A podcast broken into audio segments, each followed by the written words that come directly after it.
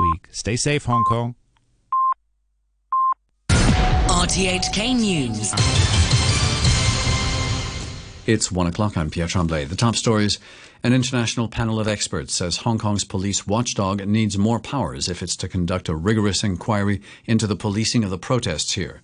The Democratic Party chairman, Wu Chi-wai, says he believes there'll soon be a top-level government reshuffle and a lawmaker spends the night in LegCo, thereby avoiding arrest. An international panel of experts says the police watchdog, the Independent Police Complaints Council, needs more powers if it's to conduct a rigorous inquiry into the policing of the protests in Hong Kong. And it said if this can be done, there may be a compelling case for an independent inquiry. This follows an announcement last September by the IPCC that five foreign experts would be joining its panel to study police conduct during the extradition bill saga. Jimmy Choi reports. In a position statement report of progress tweeted by one of the experts, Clifford Stott of Keele University on Saturday, the expert panel said there were structural limitations in the scope and powers of the IPCC inquiry, and this would inhibit its ability to gather evidence. It said the watchdog needed to improve its ability to access important documents and validate accounts supplied by police and others. It also said it had to enhance its capacity to identify and secure evidence from key witnesses outside policing. Protesters and critics, including some well known rights groups, have accused the police of using excessive force and abusing the power and have called for an independent probe into the behavior of officers. But the government has rejected this demand, saying the existing mechanism is enough to address the issue. Complaints made against police officers are investigated by the force itself, and the IPCC can only monitor how these probes are carried out. The IPCC does not have any investigative power. The panel also suggested that an independent inquiry may be the best way to proceed, assuming changes can be made to the way the IPCC works. Democratic Party Chairman Wu Chi-wai says he believes there'll soon be a top-level government reshuffle as an anti-extradition crisis enters its sixth month. Speaking on RTHK's letter to Hong Kong, Mr. Wu said even though President Xi Jinping had showered Chief Executive Carrie Lam with praise when they met in Shanghai on Monday, that didn't mean Mrs. Lam was here to stay. When Xi Jinping met with Carrie Lam this week, he expressed a high degree of trust in her and fully acknowledged the work of her and her governance team. However, Chinese politics can be ruthless. One can still be stabbed in the back even though a moment ago one was highly appreciated by the leader. Hu Jintao was still praising Dong Jianhua for his work four days before the latter stepped down. History is bound to repeat itself. Hence, how long Carrie Lam can stay in power is still questionable. Mr. Wu said a communique issued after last month's Communist Party plenum also implied that Beijing would be taking full control of senior government appointments, making a reshuffle likely and reducing the SAR's autonomy. Police officers have failed to arrest Democratic Party lawmaker Lam Cheuk-ting as planned. He's one of the seven pro-democracy lawmakers who have been notified by the force that they'll be arrested for disrupting a LegCo meeting vetting the anti-extradition bill in May. Officers went to his Sha Tin home this morning only to discover that Mr. Lam wasn't there. He stayed at LegCo last night waiting for officers to turn up. He later received a call from the police requesting him to leave the complex. Mr. Lam rejected the request. Hong Kong's sole member of the Standing Committee of the National People's Congress from Hong Kong, Tam Yiu-chung, says there's a need to enact Article 23 national security legislation but he rejected claims that mainland officials were putting pressure on the SAR government to speed up the process. In an article published yesterday, Zhang Xiaoming, the director of the Hong Kong and Macau Affairs Office, said the lack of Article 23 legislation is why what he called radical separatist forces were intensifying in Hong Kong. He said the SAR should urgently consider passing the law. Speaking after a radio program, Mr. Tam said the legislation had been delayed for 22 years and that action taken by some people here had posed a threat to national security. But he said how and when the law should be enacted is a matter for the central and SAR governments.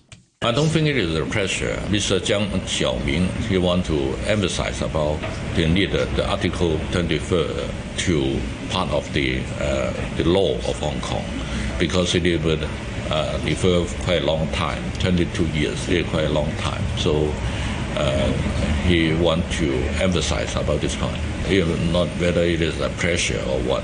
Uh, I think the central government wanted to to expect uh, we need to solve this problem. You're listening to RTHK. The time is five minutes past one. The financial secretary Paul Chan says investor confidence hasn't been severely affected by the protests. He said the Hang Seng index had risen by 3% since May and there was ample liquidity in the banking system.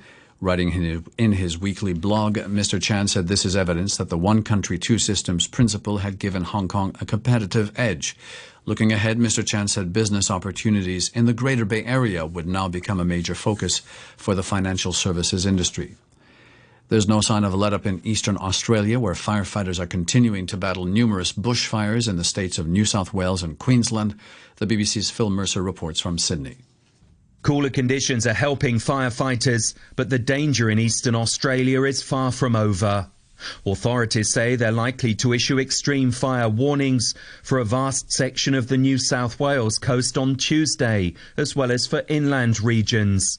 Areas around Sydney are considered to be particularly at risk. Queensland is also bracing for more hazardous conditions.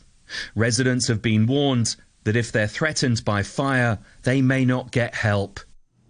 Saudi Arabia's state oil company, Saudi Aramco, has released the prospectus for its initial public offering, which is expected to be the biggest stock market launch ever seen. The IPO will begin on November 17th with an unspecified number of shares in the world's biggest oil company on sale at the Riyadh Stock Exchange.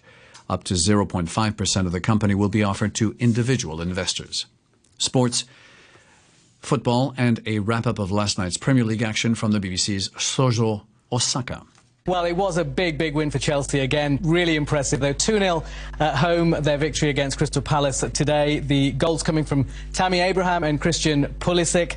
Uh, Chelsea never really troubled in this game. Frank Lampard has got a, uh, got a, got a really good tune playing from his uh, out of his young team at the moment. So if we just look at the other the other games as well as Chelsea, uh, we've uh, got West Ham losing 3 0 away at Burnley. They've uh, not won in six Premier League games now. Newcastle winning at home against Bournemouth. Uh, Tottenham could only manage a draw against Sheffield United. Now, Southampton versus Everton was uh, a battle at the bottom of the table, really. Southampton really struggling their second bottom, losing against Everton following a 9 0 home defeat last time. You know, some of their fans were given complimentary scarves before the game. They threw them in disgust onto the field uh, uh after that defeat. Manager Ralph Hasenhüttl is under real pressure. Here's what he had to say the players uh, try and, and fight uh, and try to to win games. Uh, I cannot say that they don't invest a lot, but in the moment we're not good enough. It's taken its its toll clearly on the fans, but it, do you feel that you've got the, the strength and the stamina to, to turn it round? I have to. This is my job, and uh, I think uh, to be strong in that moment is uh, what I'm here for. And I try to yeah, invest everything, and and this is what we can do try to work hard and try to to to to get better. And uh, I think we can play better than we play in the moment. In the late game, Leicester beat Arsenal 2 0 to move into second place ahead of Chelsea on goal difference and pile further pressure on Gunners boss Unai Emery. With a preview of tonight's big, big game, here's the BBC's John Bennett. It's the Premier League game we've all been waiting for. Last season, Manchester City won the title after finishing just one point above Liverpool, and this weekend they meet at Anfield. It's only November, but it could already have huge implications in this season's title race. Leaders Liverpool would go nine points clear of second place City if they win. That game kicks off at half past midnight tonight, Hong Kong time. Runner Nick Butter, who's on a personal mission to set a world record, is running 196 marathons in 196 countries. It's taken him two years, but he's almost at the finish line, and he's set to finish his Running World Challenge in Athens later today. I set off on this journey on the 6th of January 2018. Um, it's been 600, uh, 673 days now that I've been on the road, um, running two, three, four, sometimes five marathons in five different countries each week. So, um, yeah, it's been incredible. You know, I've ran with some amazing people. It's always the people that make the journey incredible, and, uh, and the, the, places are just a bonus. Um, obviously, this whole trip is to try and raise uh, £250,000 for Prostate Cancer UK. To end the news, our top stories once again. An international panel of experts says Hong Kong's police watchdog needs more powers if it's to conduct a rigorous inquiry into the policing of the protests here. The Democratic Party chairman, Wu Chi-wai, says he believes there'll soon be a top-level government reshuffle and a lawmaker spends the night in Legco, thereby avoiding arrest. The news from RTHK.